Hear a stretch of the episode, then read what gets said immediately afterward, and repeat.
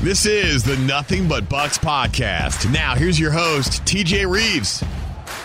Well, hope you had a good Thanksgiving weekend. Unfortunately, it doesn't end on a positive note for the Tampa Bay Buccaneers as the Kansas City Chiefs, the champs, came into Raymond James Stadium on the final Sunday of November in this wild 2020 year and defeat our Buccaneers 27 24. Carbon copy final score and a very similar ending to what happened just six days earlier on Monday Night Football against the Rams in a 27 24 loss that night. We are here to recap it and talk about it, give you some highlights, give you some post game interviews and analysis, and now look ahead to a much needed bye week and then the stretch run of the season. We'll do all of that here on the program. First of all, Hope you had a safe Thanksgiving. Everybody getting back in the groove now after the holiday weekend and Black Friday and the shopping and the food and lots of football.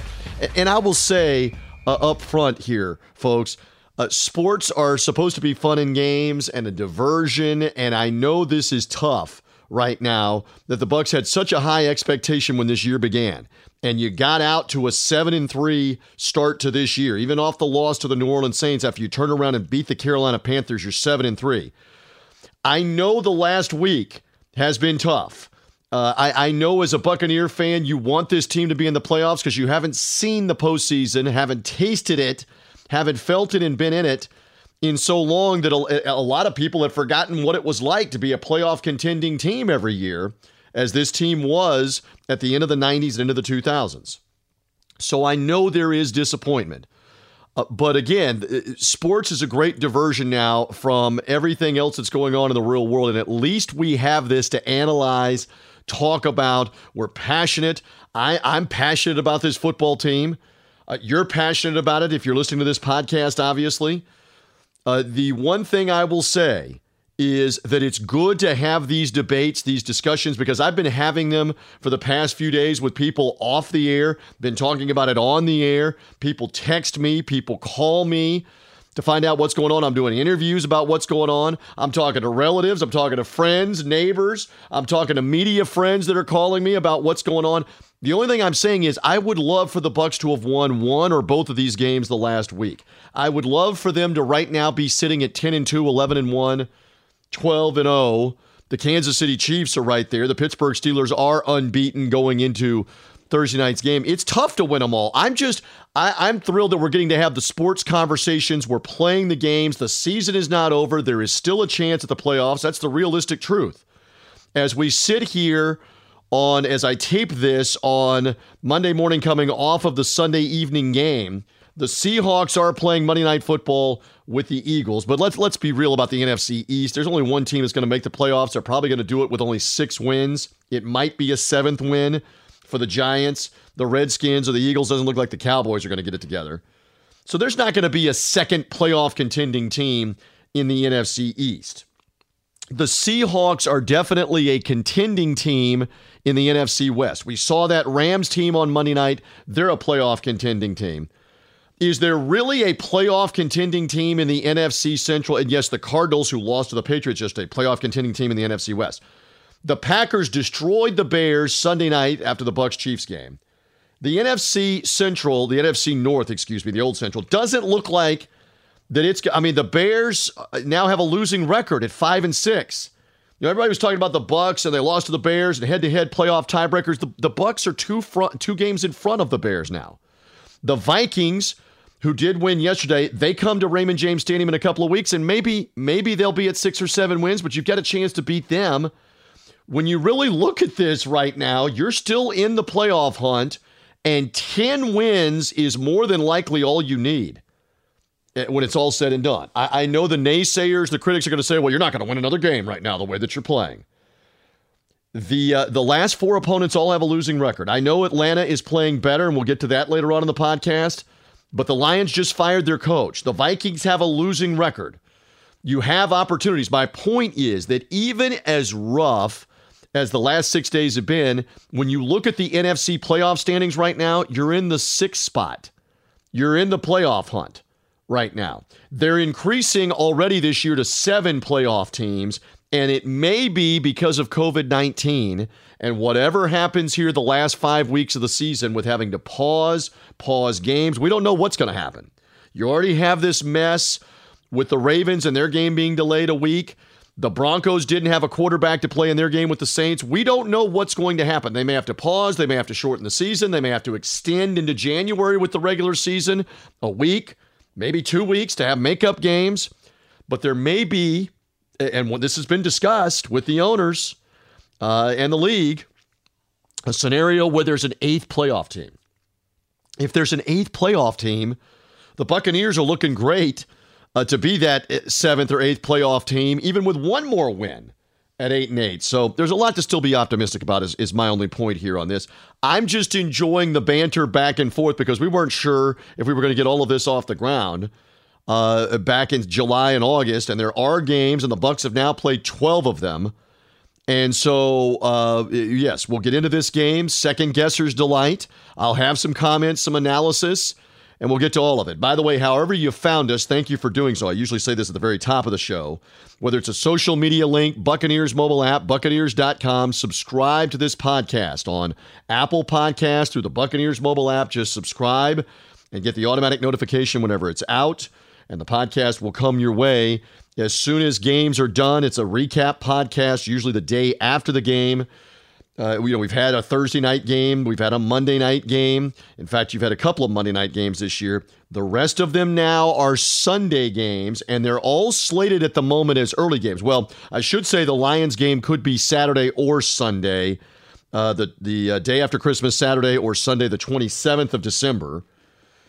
Uh, and the NFL will make that decision in a week or two here about whether that game is a Saturday game or a Sunday game. And it has to do more so with the Buccaneers being playoff relevant than it does the Lions, who, again, are awful at this stage and have fired Matt Patricia, the coach, and Bob Quinn, the, uh, the general manager, over the weekend. So, in any event, the podcast comes to you after the games are done. Subscribe, it'll come automatically to you as we give you insight, analysis, interviews, and much more here on Nothing But Bucks. All right, so with all of that said, let's get into this game. You knew the Chiefs were the champs coming in. You knew Patrick Mahomes and their electric, high powered offense w- was going to be a tough challenge. Uh, that's probably an understatement. The challenge of the year defensively to play these guys. I don't care about Drew Brees and the Saints' success. He can't throw the ball vertically uh, anymore, and he's injured now the last couple of games. Uh, you can talk about other teams, Big Ben and what the Steelers are doing. Uh, other teams with great passing offense, Aaron Rodgers, and the Packers. Rodgers very similar with the ability to throw the ball uh, with great velocity down the field and weapons, but it's not the Chiefs' weapons. It's just, I mean, they are on a different level with the speed that they have and the arm that he has. And you've seen it over and over and over again. The one game that they've lost, the Raiders outscored their defense, and the Raiders got a critical interception in the second half that they cashed in on points, and that was basically the difference in the game. Uh, in a one score game. That's the only game Kansas City's lost. Yes, they've done a Houdini to pull out a couple of comeback wins, including one early in the year against the Chargers when they were down by 10 and came roaring back in the fourth quarter and won the game eventually in overtime. But by and large, they have devastated everybody they've played with Mahomes and the passing game. And Sunday would be no different. No different in an expectation. You did not expect if you if you've watched Kansas City the last couple of seasons, you didn't expect you're going to hold them to 21 points. What planet are you on that they weren't going to get 24, 27, 31 points? You were going to have to outscore them. And eventually the Buck defense did get some stops, but look where Kansas City ended up, 27 points. You weren't going into this game thinking you're going to hold them to 17 or 13 points. Nobody has. So you had to have the mentality of go score, go trade blows with them, and that's what the Bucks were trying to do. Let's get into the highlights of what went on in this game as the Chiefs would get the ball first, and uh, after the Bucks had won the toss and deferred, and Mahomes immediately on the first play of the game got Tyreek Hill. Uh, in motion with the little pitch, the little inside pitch. He got around the end and he got 34 yards. They love Kansas City and have, as advertised all year, used Tyreek Hill, used uh, Hardman, use uh, any kind of misdirection of running players uh, in motion, jet sweep, flip it to them, hand it to them. Uh, use the read option as well out of college with the with the motion coming in front of it to freeze linebackers and open up things down the field. Get you to stop flat-footed as a linebacker or a safety, and then do things past you vertically, seam routes, outside routes going down the field. Kansas City well oiled with Andy Reid, with Eric Bieniemy calling the plays. They are locked in. So on their opening drive, they got that 34-yard play, and then the Bucks were their own worst enemy uh, on defense a lot of this first quarter. Two different times they jump off sides and give the Chiefs an automatic first down. And then eventually a pass to Tyreek Hill gets Kansas City inside the 10. Chiefs got a little too cute on the second down play with a double reverse where tight end Patrick uh, Mahomes went out into uh, coverage and tight end Travis Kelce was going to throw it to him. Kelce could have probably run it in, truthfully, but Carlton Davis made a really good play. Carlton Davis was playing like – uh, two on one fast break defense. He's the one defender. He got between Mahomes and the pass and got between Kelce and the goal line and made Kelce make a decision. Do you want to run up where I can tackle you? Or do you want to try to go ahead and throw it like you're planning to do? He played it well. He batted the pass down. That was a good play. On third down, Mahomes threw incomplete. And so then the Chiefs got on the board with a 19 yard uh, field goal by Harrison Butker, their kicker. So they had the early lead in this one at 3 0. And really, the story is a similar story of what we've seen with the Bucks struggles in each of their uh, previous two losses to the Rams Monday night and back three weeks ago now to the Saints, which is offensively not being able to get anything going.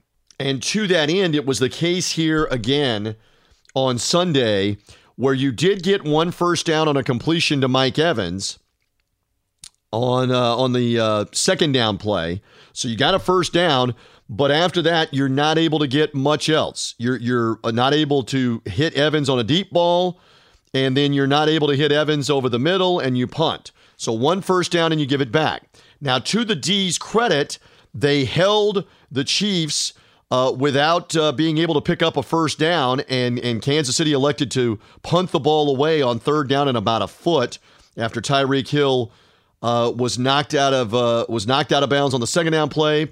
The rookie running back out of LSU, Clyde Edwards-Helaire, was not able to get anything on the third down play. They elected to punt. And again, you were hoping, standing down there in the operational zone, which is the front row of Raymond James Stadium, where we're allowed to work on the media, not allowed to be on the field because of COVID 19 and the uh, status of, of tier one. They don't want any media, any outsiders around the players, around the bench because of the possible spread of coronavirus. So we're detached from the sideline, but we're right there at field level in the front row watching this. And the end result, the bottom line, is uh, the Chiefs have to punt the ball away, and you're thinking, okay, go put a drive together.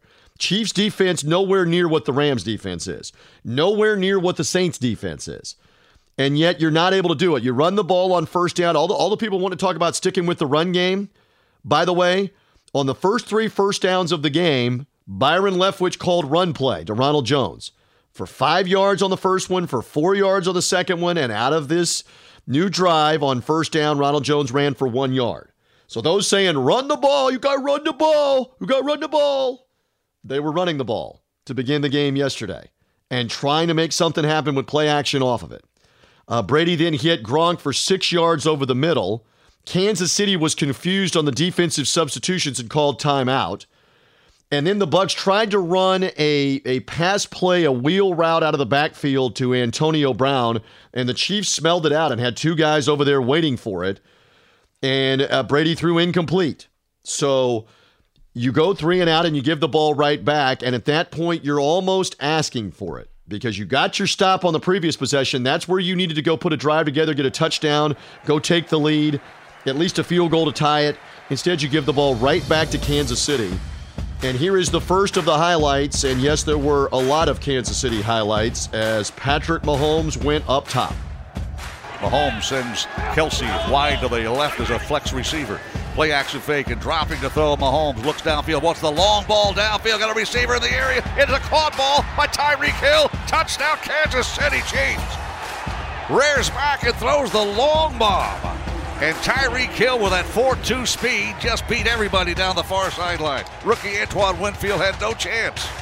The longest touchdown pass of the season for Tyreek Hill is a 75 yarder. And by the way, um, I'm just giving you insight, giving you analysis, uh, being as uh, insightful as I can with you. For all that want to scream about you're playing too much zone, I've been talking about this with people off the air for the last three weeks. You can't come out and keep playing soft zone. You're playing too much zone. Guess what, kids? On that first down play, the Bucks were playing press man coverage right across the line of scrimmage. Every DB up on every receiver. And Tyreek Hill was loaded up uh, on the right side one on one with Carlton Davis in press coverage. And lo and behold, uh, Mahomes looks one way and then lasers the ball to the right. You're trying to play press, you're trying to play man to man. That's what will happen against the Kansas City Chiefs. You take the risk, you don't get home with the pass rush, and he uh, and he threw a fantastic ball to Hill, who even had to slow down a little bit for it because he's got 4.23 speed in the in the 40. Uh, and it's a 75-yard touchdown. Again, a, a, huge play to make the game 10 0 Was the game over with at that point? No. Still had a ton of football left, but Kansas City gave you a taste of this is what's waiting on you if you play man to man and you don't get to Patrick Mahomes. He will find, if not Hill deep, he'll find Watkins, he'll find Hardman deep, he'll find Kelce deep middle. You better get home if you're playing man to man against him. Because other than that, he's going to move off of option one to option two, and more than likely, option two is there. And if it's not, option three is going to be there against man to man coverage. They're just too good.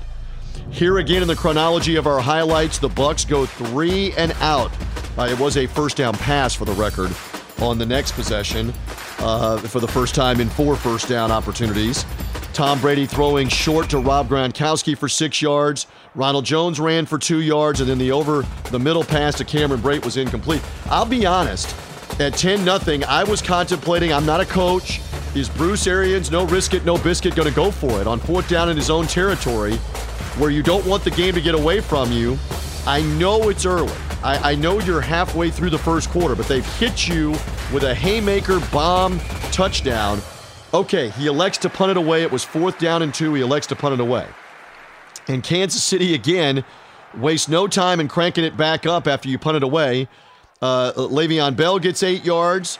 Uh, the former Jet, the former Steeler, the running back.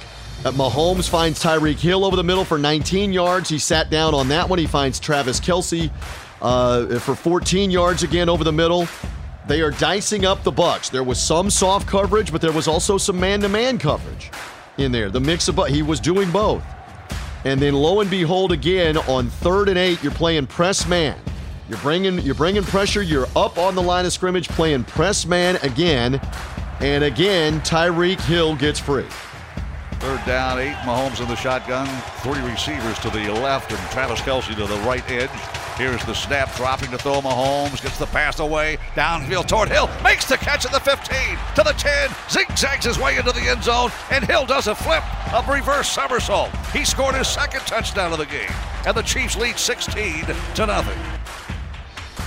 That one is 44 yards for the touchdown incredible that in the first quarter of the game, the first quarter, Tyreek Hill had 203 yards, which I know they had been researching, and I did not see the final answer. I don't have it for you here on Nothing But Bucks. We'll have to look for it. In the last 10 years in the NFL, no one had caught 200 yards in the first quarter of any game, any team. Uh, that that's a uh, that's a season for a lot of receivers in years gone by to catch for 200 yards and two touchdowns. You just have a modest year. He did it in the first quarter, and the Chiefs led 17 0. And at this stage, you knew, uh, I mean, it did not take Einstein to figure out that the, the Buccaneers are in trouble. Uh, you got to try to make something happen. And they were not able to make anything happen now on their third drive.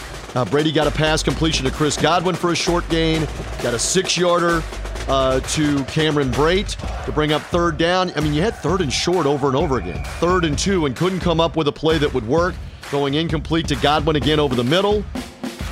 And again, uh, I mean, I- am not a coach, but it's 17 nothing. It's fourth and two. No risk it, no biscuit. You're built for offense. You got a Hall of Fame quarterback. I thought in that instance you might go there, and I was suggesting off the air, saying, "Hey, you you you've already been run out by the New Orleans Saints, 31 0 in the first half of a game. You're, the way this is going, you're on the verge of being run out here. Again, I'm not paid to be the coach, but in this instance, at 17 0, Uh, I know it's still the first quarter. You're going to give the ball right back to them, and you got Groundhog Day going on all over again, like the Saints game. They elect a punt, and it actually ends up being uh, a decent punt by Bradley Pinion. And now the Chiefs take the ball uh, back over. By the way, one other thing I know because there were a lot of people sending me uh, messages during the game and even after the game about what Tony Romo was saying on CBS. Uh, their analyst, who's obviously one of the top uh, football analysts on TV right now who's been watching all of the tape. He's been talking to Tom Brady, delved into the Buccaneers, working his first Bucks game this year because CBS doesn't have uh, the package with the NFC teams where you're going to get Romo doing a game over and over again. So he and Jim Nantz, the number one crew of CBS there, they're the same crew that's going to come back and work the Super Bowl in Tampa in February. That's a big reason why they were there. Huge game with Mahomes and Chiefs and national interest. I know that Romo was very critical on the TV broadcast about a couple of things. One, he kept saying, hey, no pre snap use of switching formations, no pre snap use uh, of uh, motion, using a receiver in motion to tell Tom Brady what the coverage is. That is true. That is correct. But it is also, and he said this a little later on, it's not what Bruce Arians and Byron Leftwich do a lot with moving things around. Maybe you need to adjust, and that's the criticism. Uh, one of the other things that uh, that uh, Romo was bringing up was that the Bucks love to send guys vertical and only have one guy short. And Brady is so used to in New England having multiple options short, either back out of the backfield, tight end or receiver over the middle, and maybe only one guy vertical. But here's the difference, and we've said this so many times. When you have Evans, when you have Godwin, when you have Scotty Miller, who was starting to show the ability to go down the field and make plays as a speedster, as a smaller receiver. When you have a great pass catching tight end who's going to the Hall of Fame like Gronkowski. When you have another good, uh, really good pass catching tight end in Cameron Brate.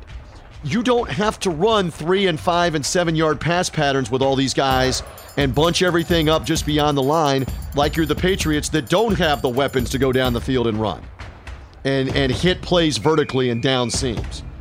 And so, again, it's it's what do you like? What do you enjoy?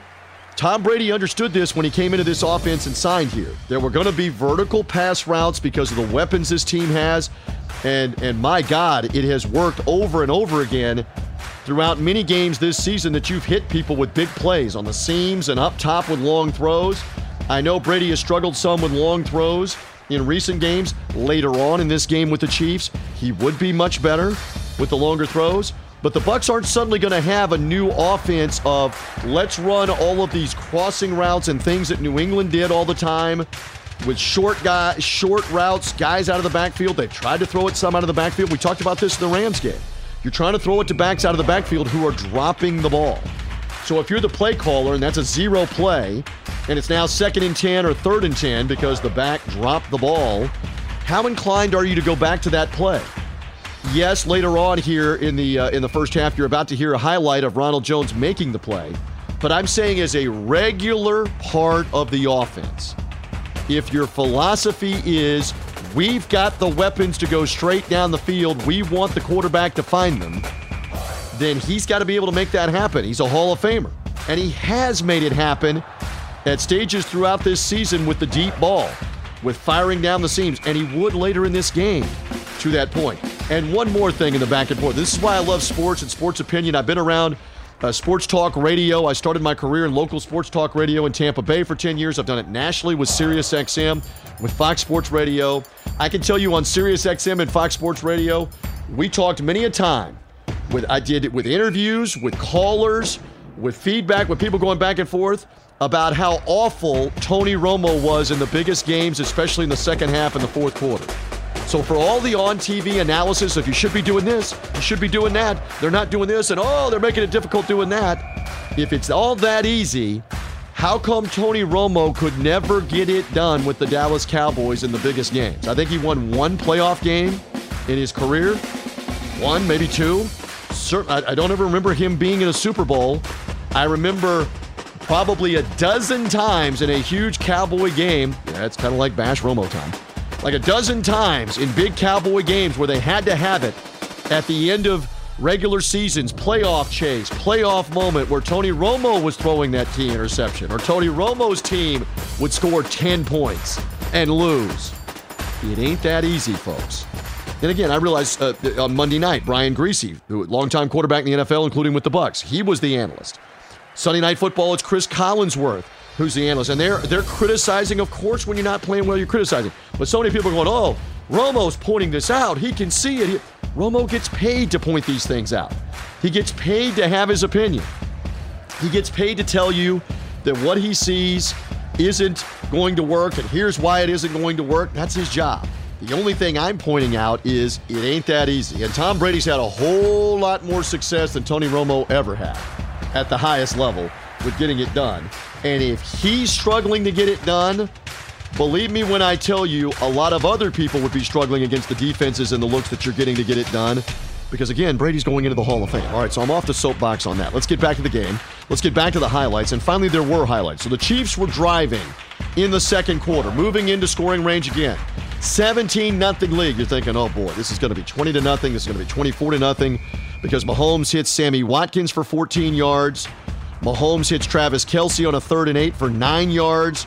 They move into scoring range with Demarcus Robinson catching one for 13 yards and a first down. First and goal at the eight yard line, though, and the Buck defense shows up right here big. Mahomes with a sidebar right. Edwards Helaire takes the snap and looks upfield. He says the heck. He's tagged in the backfield. Oh, the football. The ball is on the deck. Who comes up with it? The Bucs have come up with it at the 15 yard line. William Gholston gobbles up the football. A sack before. Shaq Barrett with the sack fumble of Patrick Mahomes' enormous momentum swinging play. William Gholston recovers the ball in that instance, and the sack fumble turnover gives the Chiefs no points and finally gives the Buccaneers life. As you're going to hear Mean Gene, he had a great call there on that.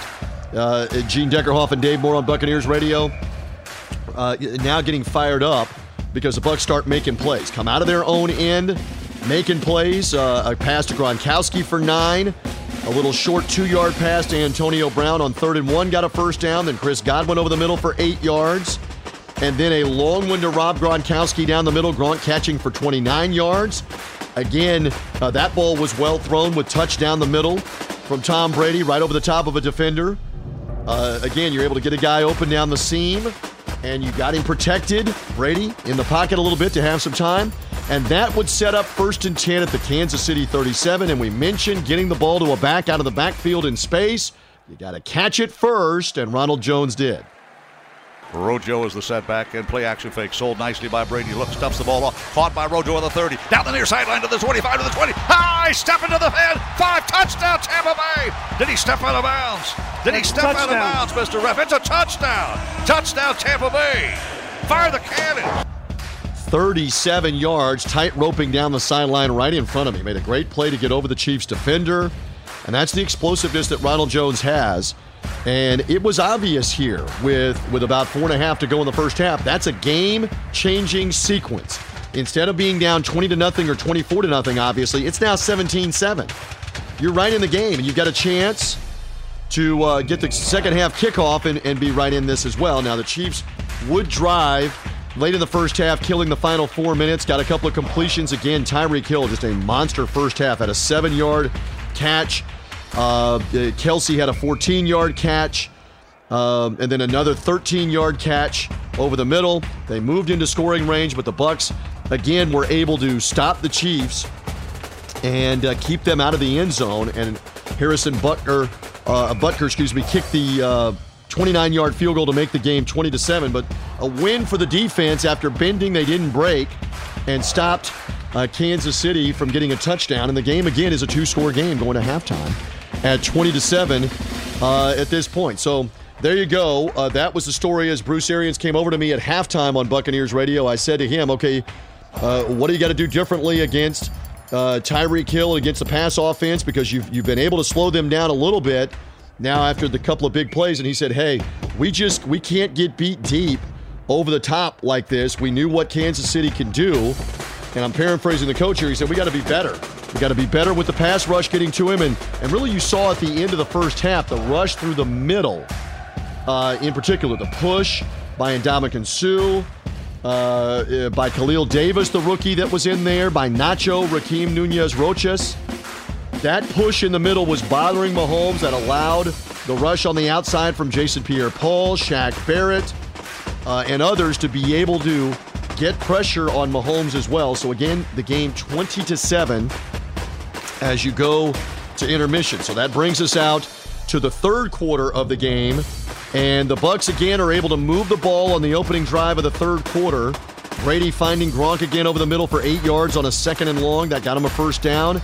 And then we don't have it in the highlights, but a, a, great touch pass. Not just good, a great touch pass. You talk about his ability to throw it long.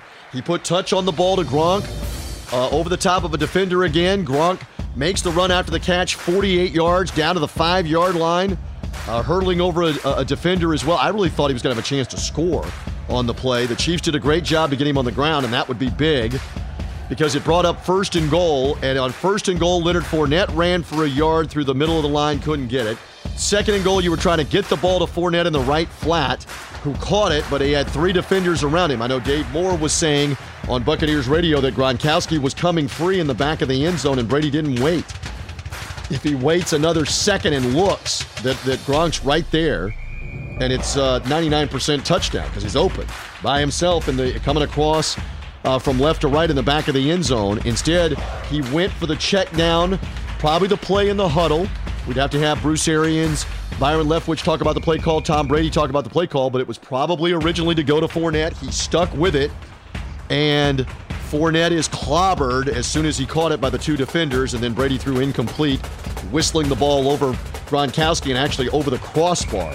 Yao Ming couldn't have caught the pass on the third down play. And so that brings in one of the most reliable guys for the Buccaneers right now has been the place kicker, and Ryan Succop gets the Bucks' latest points here.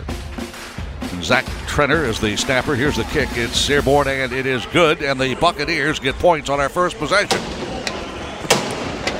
The score is now 20 to 10. So 20 to 10 at this stage after that opening drive to start the second half. Eight plays, 67 yards on that one. The Chiefs would come back uh, on their opening drive of the second half, making plays again. Uh, again, uh, Tyreek Hill gets free for 21 yards after all that conversation about how do you stop him in the second half. You, you then had a controversial moment uh, where Mahomes was throwing deep uh, but the Bucks had jumped off sides, and so even though there was an interception by Jordan Whitehead, you wonder if Mahomes would have even tried that pass had he not known that it was a free play with the Bucks jumping off sides. Uh, Mahomes then uh, found uh, Clyde Edwards-Helaire for 10 yards out of the backfield. He then scrambled himself on a little option play for 17 yards, showing his wheels. And then eventually, that would lead to this on a second and four. It is second down and four from the 20. Empty backfield, Mahomes, those toward the end zone. Oh, the caught ball, touchdown, Kansas City Chiefs. My goodness, it's Tyreek Hill again. His third touchdown catch of the game. Three TDs on the day. Tyreek Hill's 20 yard catch, as Gene was calling it there, makes the game 27 10. And if you're the Bucks, you were in trouble here at this point. And unfortunately, uh, in the short term, things weren't going to get much better down by 17. But 2017, you knew you were going to have to have points. You were going to have to have big plays. So as we get back into the highlights, the Bucks have the ball back here. Uh, Gronkowski comes up with an 11-yard catch on third down, uh, but then that's called back because of holding. So that brings up third and 15 here, and one of the plays of the game for the Buccaneers, especially on offense, happened next. The snap to Brady out of the gun. Pressure coming. Brady throws the deep ball downfield toward Godwin. He makes a diving catch at the Kansas City 35 yard line. Brady threw the deep ball and it connects with Chris Godwin. Remarkable grab by Chris. What a catch by Chris Godwin. 44 yards on the rainbow from Tom Brady. And again, Brady was getting pressured through the middle, put the ball where his guy could go and get it. again, uh, I am such a big believer in what Evans and Godwin bring to this team. Both thousand yard receivers make it work with those guys, and you would you would hear and you're going to see and hear more uh, about this. You're going to hear more, obviously, on this podcast, but we would see it on Sunday of what these two could do in the fourth quarter of the game. And so that sets you up now, down 27 10, go get a touchdown. It's first and 10 at the Kansas City 36, but Brady feels pressure again, and this happened. Brady takes the snap, drops, looks, throws the ball down the far sideline. It is intercepted, picked off at the 10 yard line. They'll try to run it back. They're going to say it's down at the 10 yard line, and Rashad Breeland picks off Brady, who was hit again as he threw the ball. Yes, Bashaud, Bashaud Breeland comes up with the interception. I, am just going to say it here on Nothing But Bucks. That's inexcusable for the Hall of Famer on a first and 10 to take that kind of chance while getting hit uh, and throw the interception. You're not in a desperate situation there.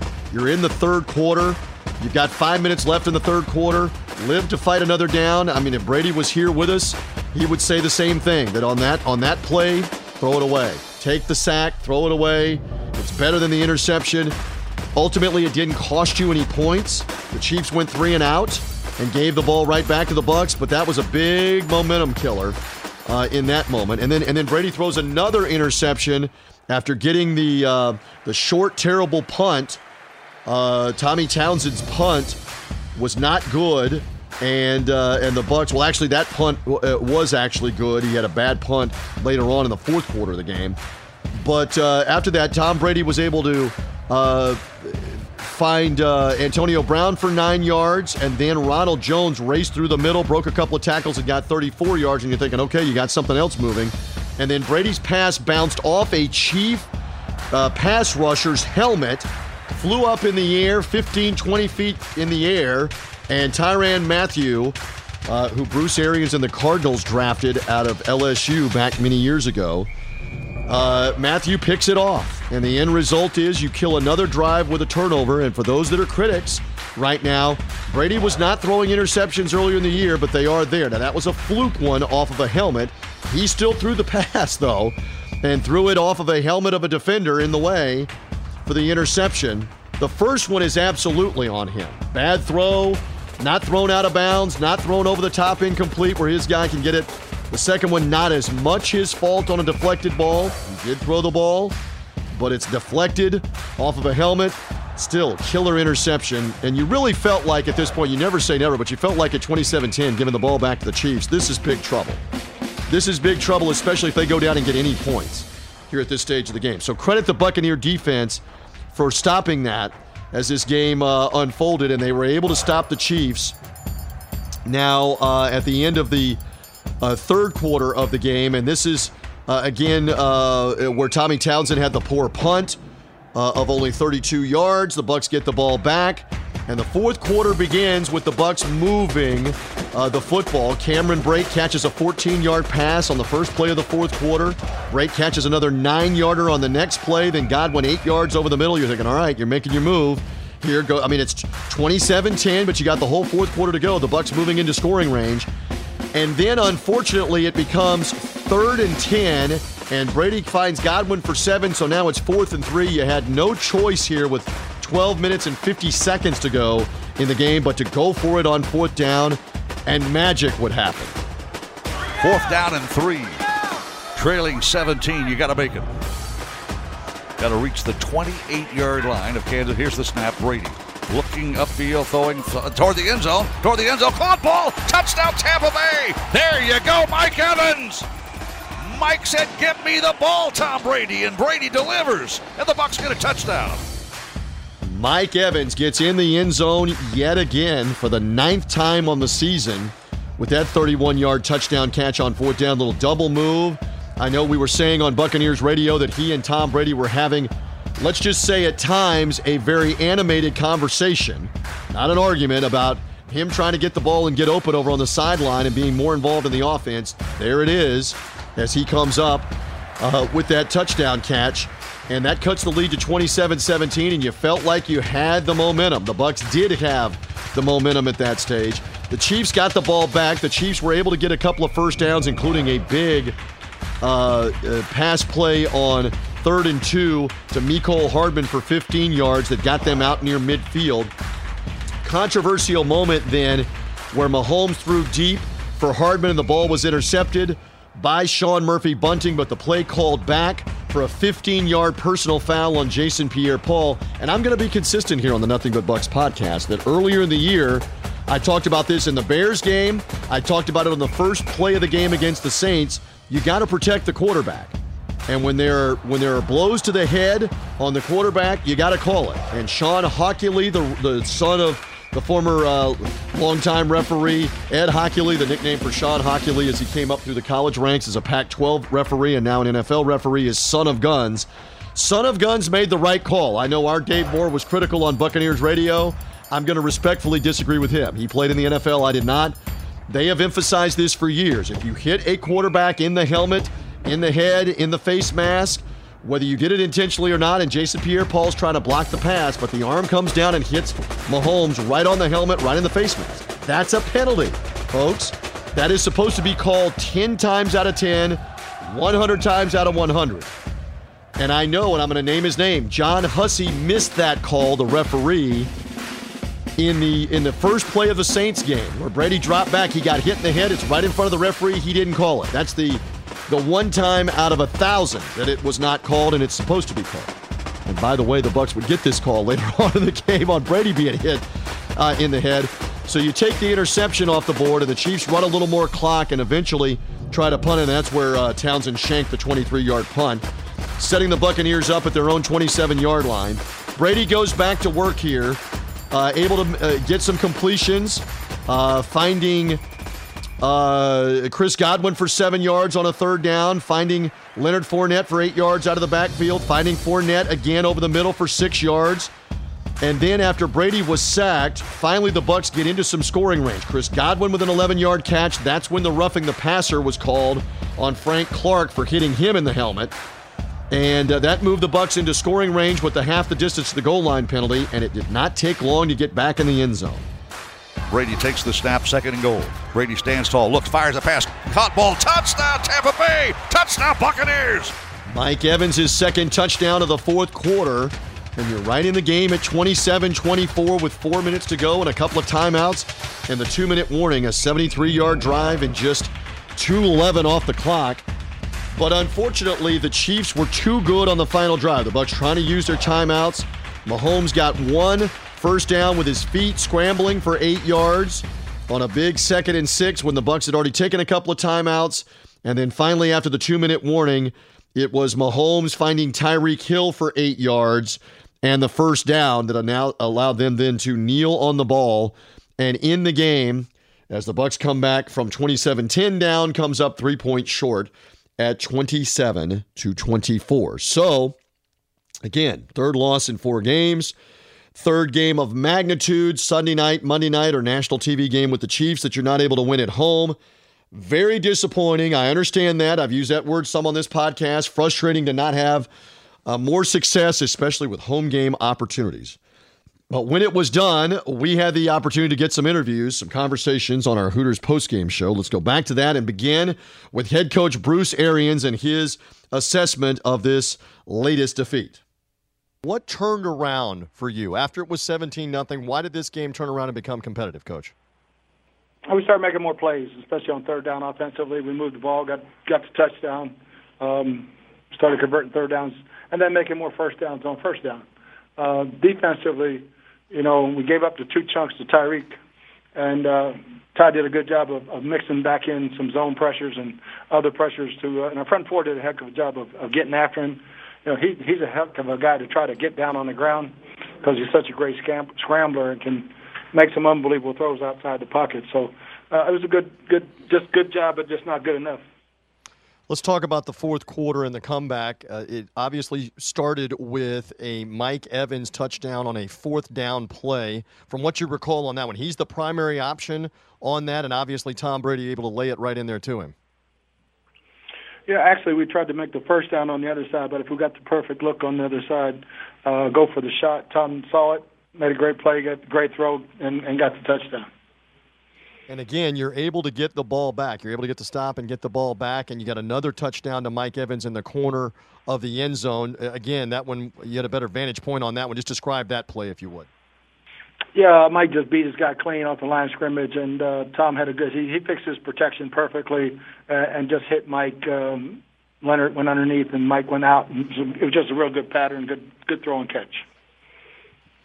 I know they got off to such a hot start. Uh, Tyreek Hill had 200 yards receiving in the first quarter of the game. Why was he having that kind of success? And then how did you slow them down and slow him down as the game went on?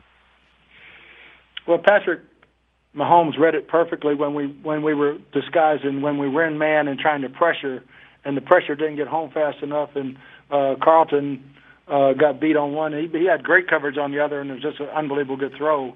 Uh, you're not going to beat that throw, so um, yeah, he's a heck of a player, and uh, when when we were in man, he caught us.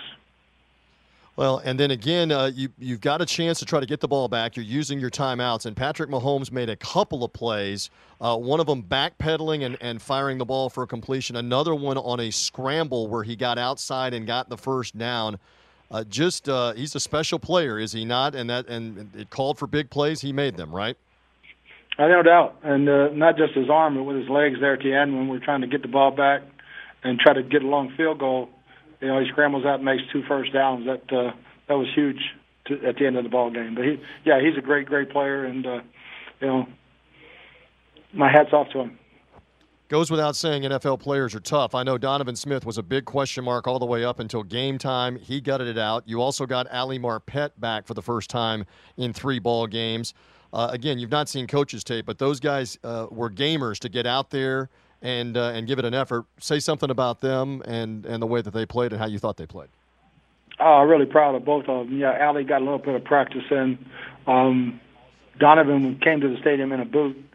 We weren't really sure. When I asked him yesterday, you know, he did the same thing in Detroit last year, and I asked him, "Was it as bad as Detroit?" He says, "No, it's not as bad. We'll see tomorrow." And uh, he told me I, I I know I can play at least half. I don't know if I can finish the game, and uh, he's he's tough, man. I, I I I hate when people get on Donovan because the one thing he's tough and he he gutted it out. Really really proud of him. Uh, for this team, you've lost three times in the last four games. You're headed now to a bye week. What what is your message to this team to try to regroup with four to go, Coach? Get rest, and we got to beat the virus. We, we, every team that's come back off a bye has had a virus problem, and we cannot allow a virus to cost us players uh, down the stretch in December. We got we got to have all hands on deck, and I love our chances in every one of those games and play them one at a time. And uh, we just can't beat the we have to beat the virus next week.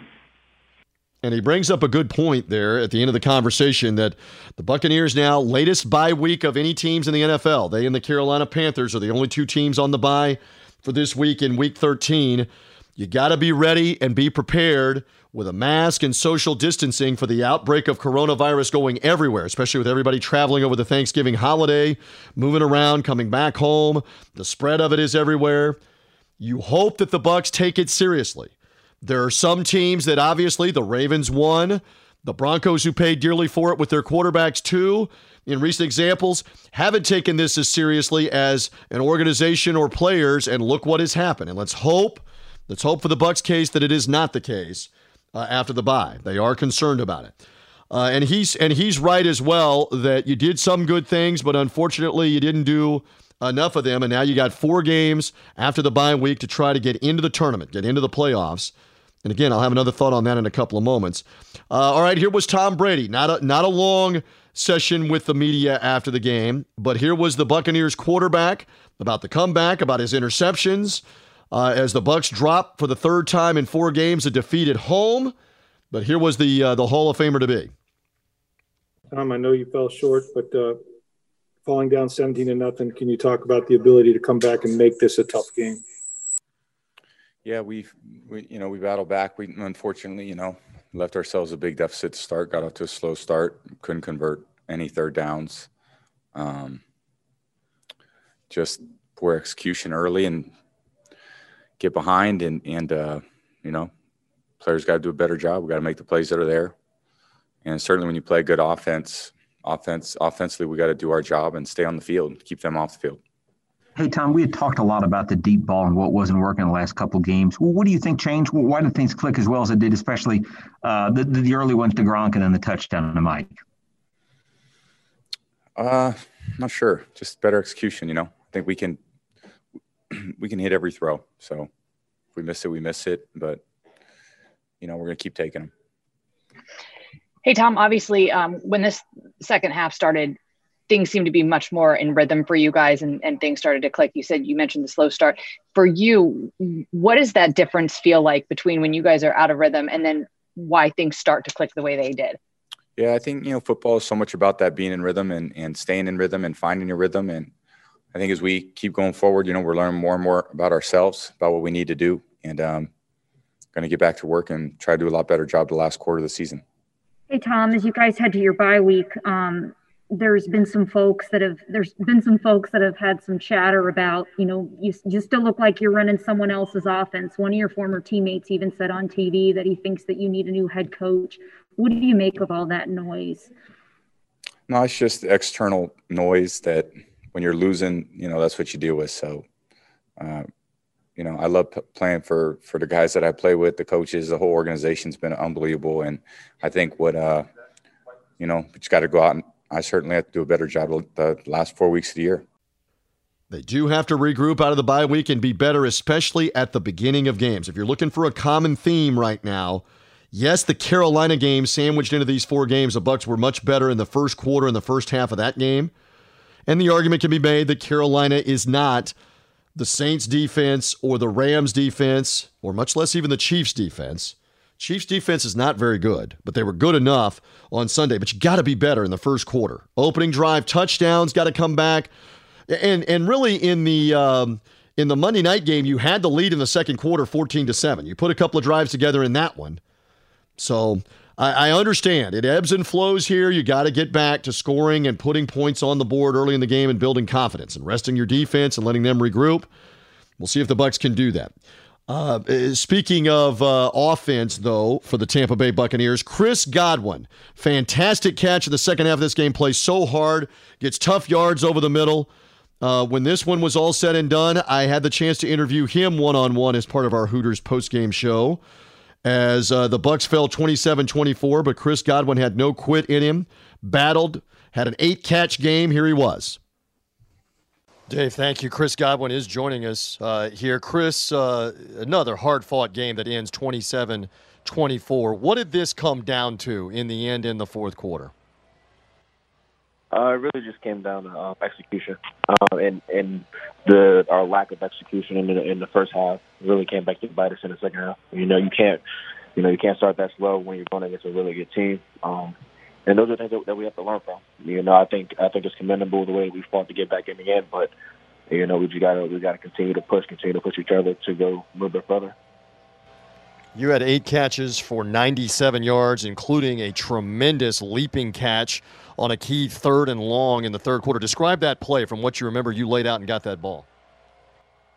Yeah, I mean, it was really just a just a go out. Um, you know, they they went to cover two, and I was able to to, to gain some ground in the safety you know, Tom saw it the same way that I did and gave me a, a, a great ball. And then at that point, it's really just go make the play. Um, you know, I think that was a really big play for us at, at, at that time. And, you know, those those are the type of plays that I try to make for my team. And, you know, whenever the ball comes my way, just, just try to be as effective as possible. And one more because there's going to be so much scrutiny over the bye week here about starting games better. How does this offense get it back on track like you had earlier in the season, starting games with points, maybe even a couple of touchdowns in first quarters and first halves? Chris, what has to be better? Uh, we just have to, you know, commit to each other, you know, recognize the problem uh, and, and, and address it and just work. You know, if we continue to work hard, how we've been, how we've been working, you know, learn from our mistakes, I think you, you start to see a turnaround in the in the first half of games. And there are his thoughts again about having to be better at the beginning of the game, be more on point, third down conversions, which eluded the Buccaneers in the first quarter on Sunday. They have got to be better as well, uh, just not good enough. And um, and now let's hear a little bit from the Buccaneer defense as well. Shaq Barrett, who had that sack fumble discuss that play and how the defense was able to be better. We were talking with Bruce uh, Bruce Arians about that, about why was the defense better, especially after giving up the big plays in the first quarter. Here is uh, Shaq Barrett after it was done Sunday. Hey, Shaq, I just want to ask you about what happened early there. Obviously, this is a talented offense, but to fall behind 17 nothing, just, just just want to ask you how they get into a rhythm and move the ball so well as they did. It's just they uh, when their uh, matchups, they uh, like we was in position to make the play. They just made the play and we didn't a couple times, and uh, it came out that we was down 17-0, but we kept competing, was able to bring it back closer and uh, give our offense a shot to uh, bring the game closer. You guys fight back to make this a three point game, almost a chance to get it back at the end there. Where, where do you think this team is going into a bye week, knowing what's ahead in these last four games for you? Think we in a good spot, but I mean, it's been the same spot for a couple weeks. We always start off slow or start off fast and then fall down at some point during the game and then pick it back up. We got to play consistently good football for four whole quarters and then we'll be exactly where we want to be at. Shaq, what was working so well for you guys there in the second quarter? It seemed like that was when you guys really started to get more pressure on Patrick Mahomes. Uh, Coach Bowles switched up the defense a little bit and uh, just gave us a chance to get after the quarterback a little bit more, and we was uh, taking advantage of it, trying to get him off his spot as much as possible and keep him in the pocket as much as possible too. And this is a team that a Chiefs team that can do a lot of damage late in games too. So um, for you guys to be able to go out there and, and again make it a, a three point game. Um, does that give you a little bit, I guess, of a consolation prize as you head into this bye week, or is it one of those things where you're just kind of kicking yourself because it's like, man, two games in a row now against really good opponents, you know, we just couldn't quite close the deal. Yeah, I don't think there's no consolation prizes. They did exactly what they needed to do to win a game, and we didn't. So you can say we played better, but we still didn't win a game. We got to play that way for the whole four, four quarters, and then we'll be not talking about consolation prize. We'll be talking about actually winning the game, and that's what it's all about. Shaq, you had most of your sack production rushing from the right side last year. You rushed, I think, exclusively from that side tonight. Had a sack fumbled. Was critical in the game. What led to you and JPP switching sides? Was that something you guys did, or was that the coaching staff deciding to switch you? Uh, uh, coach Foote, our position coach. It was uh the guy that was on the left that left tackle was a favorable matchup for me, and the right tackle was a favorable matchup for JP. So we ended up uh, practicing like that the whole week and ended up switching sides. And closer to the end of the game, we ended up switching back.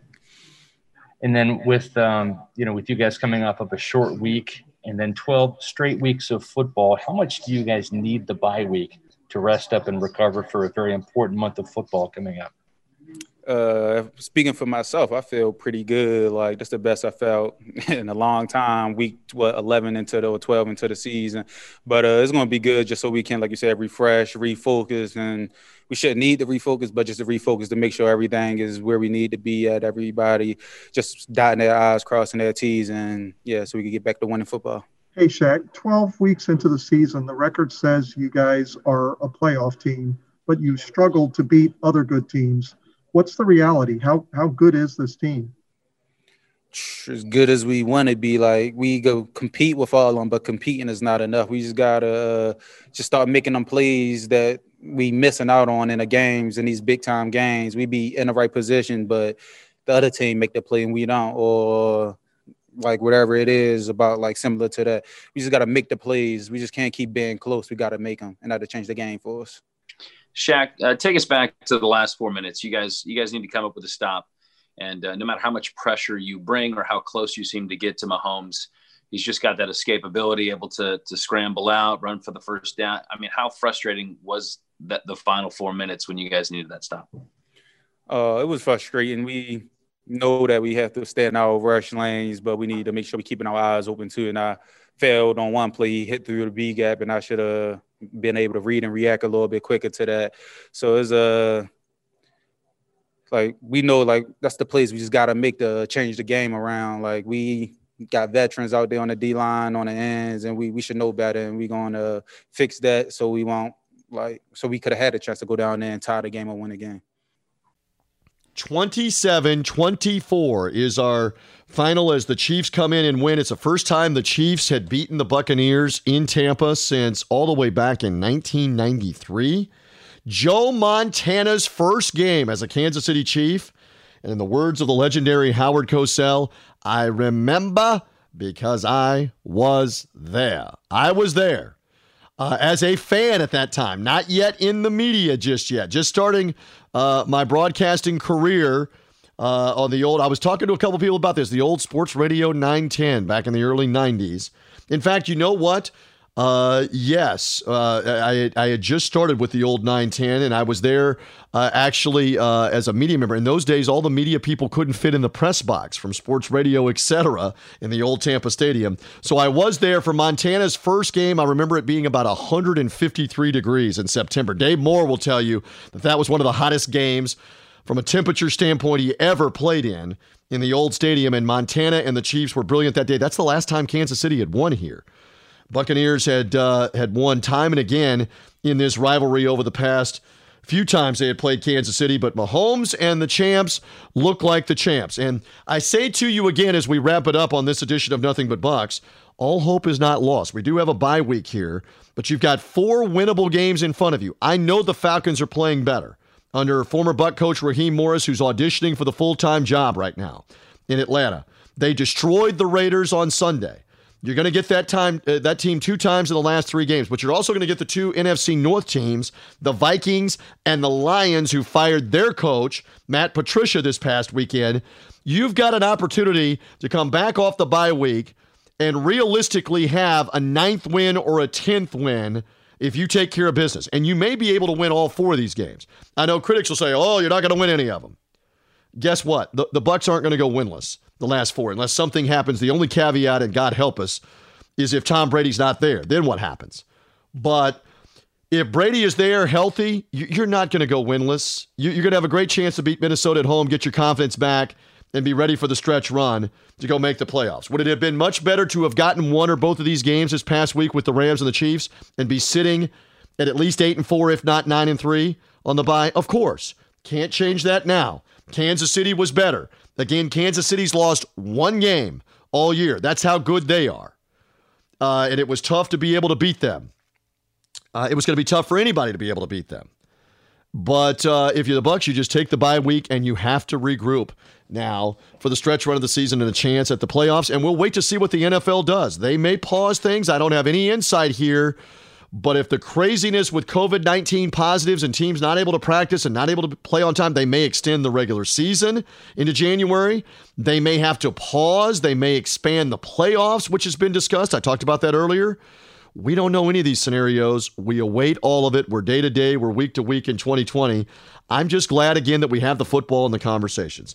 So thank you for hanging out with me. Thank you to Jason Behringer uh, helping me with the highlights and the interviews. Jeff Ryan's our director of broadcasting. We will take the week off with the Bucks for the bye week. No, nothing but Bucks until after the Vikings game on December the 13th. Will come your way after that one is done. As it stands right now, the NFL could change this. That is a 1 p.m. game in a couple of weeks for the Bucks and the, and the Vikings. I don't really see a reason why that game would move off the early window of one o'clock might see a Buccaneer game later in the year move off the one o'clock games, but for now, they're all one o'clock games with the Vikings, the Lions, and the two games with the Falcons. Will the Lions game be a Saturday early game? Will it be a Sunday game? We await to see what the NFL decides later on in December when that happens. We know for now we're done. Bye week coming, Bucks seven and five, still in the hunt in the NFC playoff picture. Gotta hang in there though for that. For now, keep the faith, Buck fans. A reminder to subscribe to this podcast through the Buccaneers mobile app or Apple Podcast, wherever you get podcasts. I am thrilled to come in here and analyze it, give you highlights, give you analysis, give you insight. Let's see if the better days aren't ahead in December when the Bucks resume with a chance at it starting with the Vikings. We'll be back after it's over with on Nothing But Bucks. Bye.